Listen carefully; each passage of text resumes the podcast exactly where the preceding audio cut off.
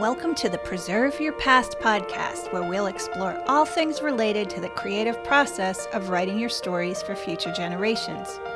I'm your host, Melissa Ann Kitchen. Author, teacher, speaker, and coach, I believe that your personal history is a priceless gift for family, friends, and generations to come. Whether you consider yourself a writer or not, we are discussing the topics that help with every step of the process how to mine for the juiciest story ideas or how to refine them into polished final drafts you'll be proud to share. Let's face it, sure, your stories can be overwhelming, but I've got you covered. We all have a lifetime of memories to share, so why not save yours to pass along? Let me help you leave your lasting legacy.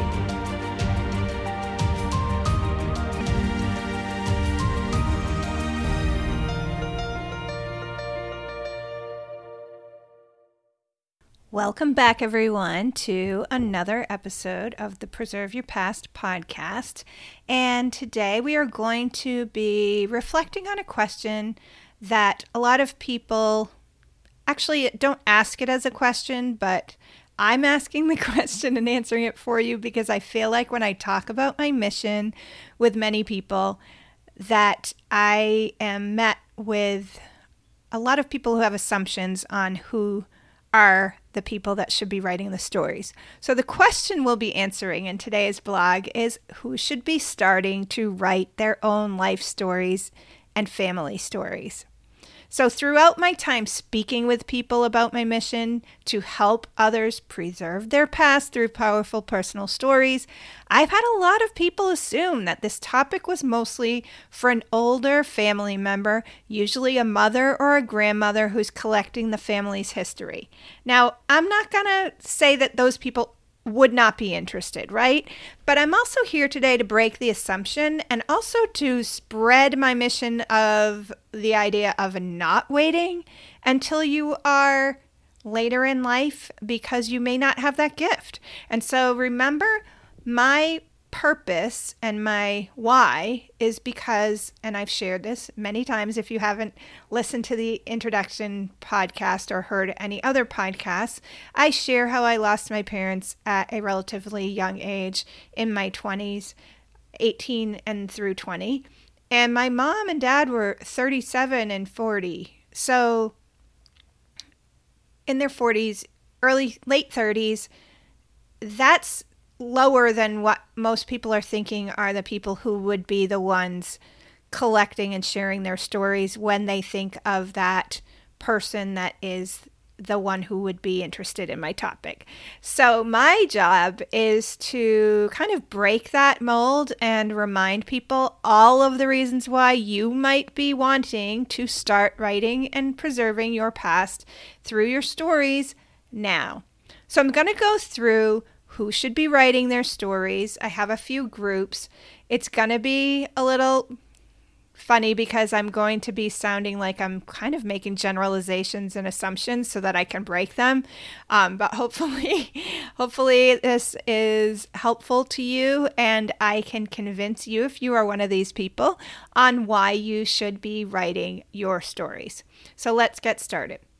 The first easy group of people that should be writing their stories are parents. So I mentioned that as I talk to people that moms come up to a lot of people as who would be the normal person who would be recording the stories. But I can tell you there's a lot of fathers out there that I networked with at my genealogy convention that I attended who are also the story collectors.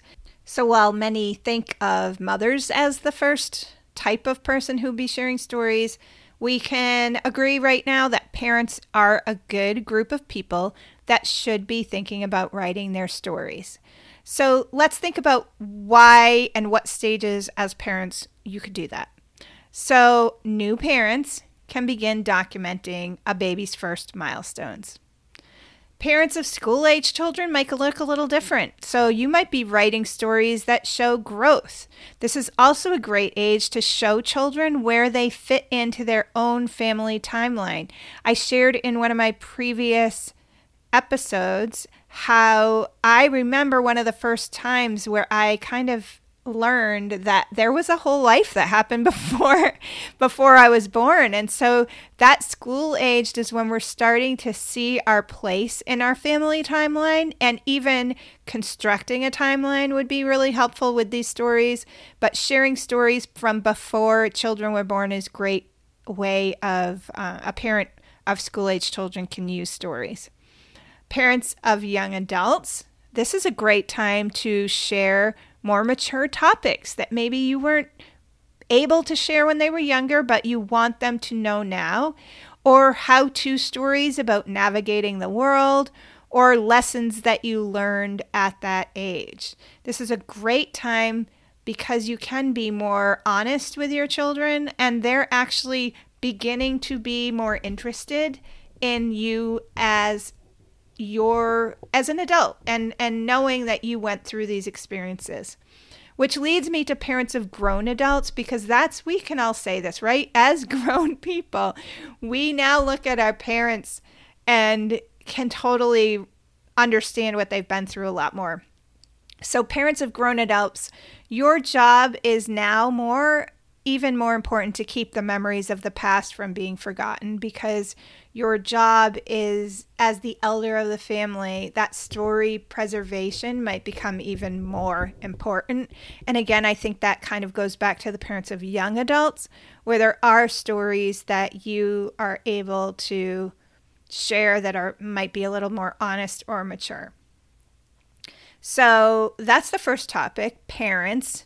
I don't have a lot to add on that because I think that's a common one that everyone obviously thinks of first. So I'm going to go into my next topic and say that parents are by far not the only ones who should be passing their stories along or have the drive to pass their stories along. And I can say this firsthand because my aunts and uncles had amazingly rich stories and rich lives to pass along to us. And some of them have been coming up as I've been researching my own stories and past and filling in things and doing some research online. I'm even finding information about my aunt who passed away probably 10 years ago at the age of 92. So even someone who was alive so early before internet, I can still find things about this woman uh, on the internet that were really amazing. And so I will be sharing more about her, but it was my Aunt Barbara she was she left home very early and became a dancer. And I'm not going to go into too much because I don't want to spoil it because she will be a featured story um, for me to kind of share how I researched and how I've been pulling together pieces of research and parts of my memories and family memories to create a more uh, fuller story of her with all the bits of research and um, memories, but she was just really cool. Uh, lived again till 92 by herself in New York City up until the last like two years. She traveled the world. She's just an amazing person. And so I know that, you know, even though she didn't have children, she was an amazing aunt to my mom and then great aunt to us. That without her stories, I just can't, you know, imagine knowing all of myself without knowing her story. So, persons without their own children still have a purpose. We can't assume that they're not wanting to be able to preserve their personal history and look to future generations. So, what could people that do not have their own children be thinking about when they think about their stories. Share those adventures with family, friends, nieces, nephews, partners, siblings, parents, everyone. We want that preserved for the future generations. Uh, stories of life lessons, your personal history, and gear it towards an audience and purpose of the story. So some of your stories might be geared towards um, younger family members, but some of them might be geared for a totally different audience.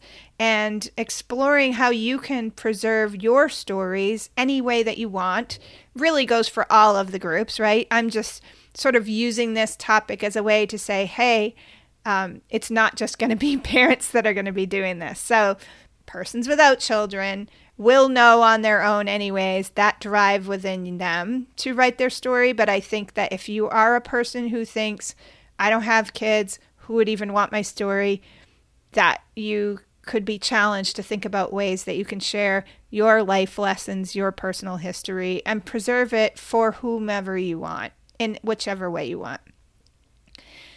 So, the next group that I have for sharing their stories is grandparents. Now, grandparents are really important because they can link back even further in the line than many others in the family. And at their age, there may even be a more urgent need and drive to share those stories with the younger generations. So, grandparents can do this by sharing stories of both shared experiences or ones that only you know so ones that they only know they a grandparent if you're a grandparent you could share stories celebrating the past but also acknowledging and sharing your struggles. So not only your celebrations we talk about this it's not only about the good stories we want to hear about and learn about acknowledging and sharing struggles in your life Another way to create your stories is to think about how things are different and how they are the same from maybe your childhood or your past. So that's a great way as we get older that we can really tie in some things is those of us who are on the older age knew life different than it is now. And sharing how life is different, but yet the similarities is is really strong in storytelling. It allows us to connect to the audience by looking at similar life experiences, but it also makes it really interesting when they can travel back in time and read about things that are totally different now than they were then. And grandparents have a great opportunity to preserve and pass along papers or documents or letters and photos with written stories to make them more meaningful. So, grandparents, you have a unique way of being able to be multi generational with your stories, which leads me to uh, persons with aging parents as the next group.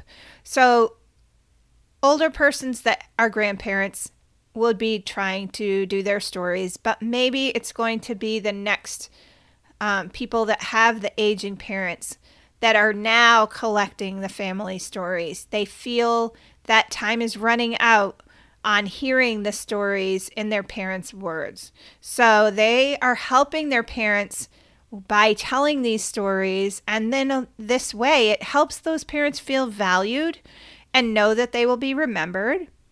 You might be helping your parents reflect and pass along their, their lessons. And it also could help the parents um, because they may be ready to share something that they previously haven't. So, a lot of people, when they begin interviewing some of the aging family members, they begin to learn things that maybe their parents or their grandparents had never shared before, either because it was too painful or because they thought nobody was interested or they just weren't ready to share it. But as they get closer to their own mortality, they may feel ready to share something that you never knew about them before. Um, and maybe they just didn't think anyone was interested or they didn't think it was interesting, right? Um, so as we work with our aging parents or aging family members, um, that is a great opportunity to get to um, interview them and be able to see, help them bring to light their stories. Again, multi generational stories. Outside of family, or in addition to family, there are many times as friends that we could offer stories to other friends or family members. So, thinking about it more as peers. But what are times when it would be really common as a friend or family member to share our stories? And here's a few ideas. This is going to be um, something that we delve into in the future, even in more depth.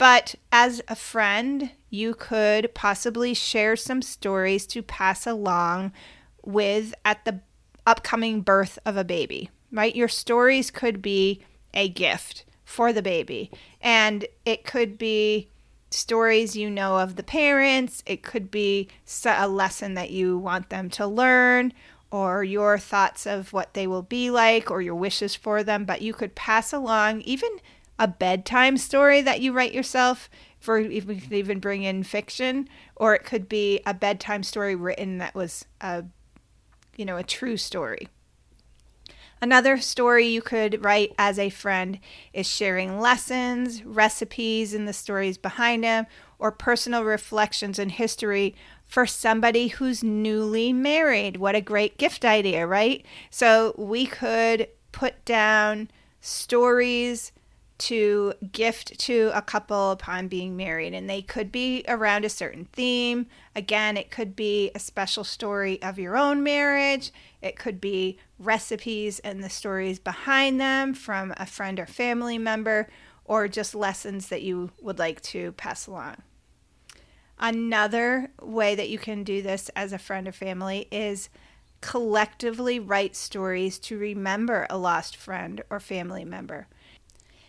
In one of my blog posts, I actually talk about using stories to process grief. I don't believe I've recorded that in a podcast, so that would be a, an upcoming podcast topic that I definitely will be doing.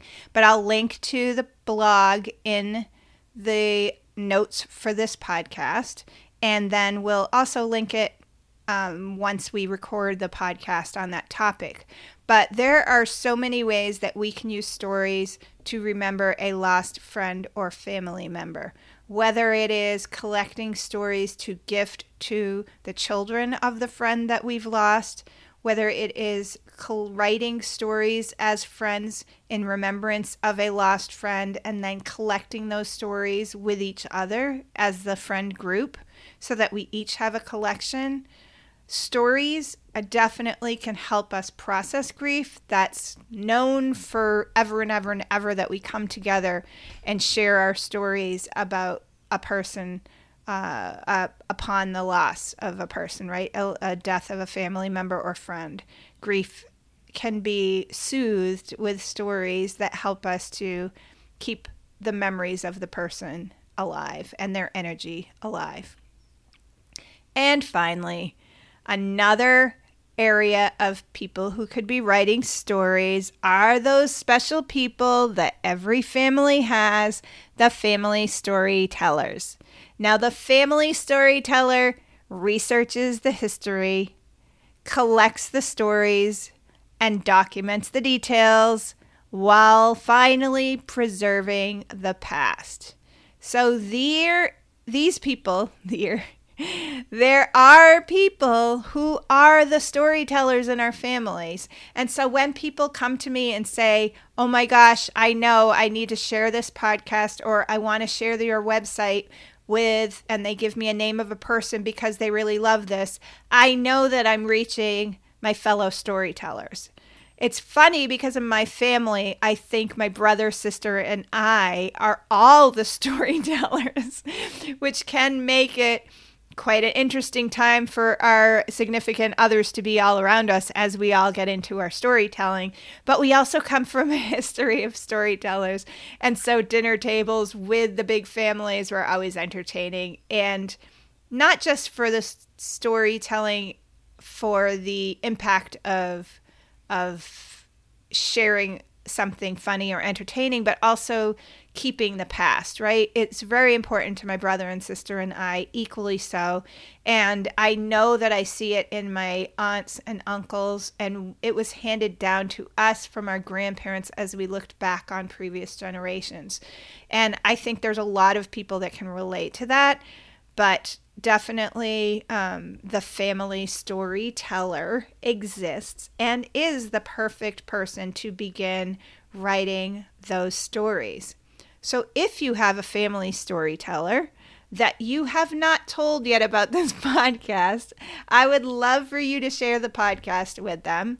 But again, I am telling you that they are not the only ones that should get started. I would hate for you to not be writing down and preserving your past so that future generations will know you and remember you, and you can have that legacy in your words. So, whether you are a parent or a grandparent or an aunt or uncle or a person with aging parents or a friend, or you are the family storyteller, I invite you to get started writing your stories. Wasn't that a fun episode? I enjoyed our conversation so much. And if you would like to continue our conversation, be sure to follow this podcast and share with friends. This helps share the mission of preserving the past with stories.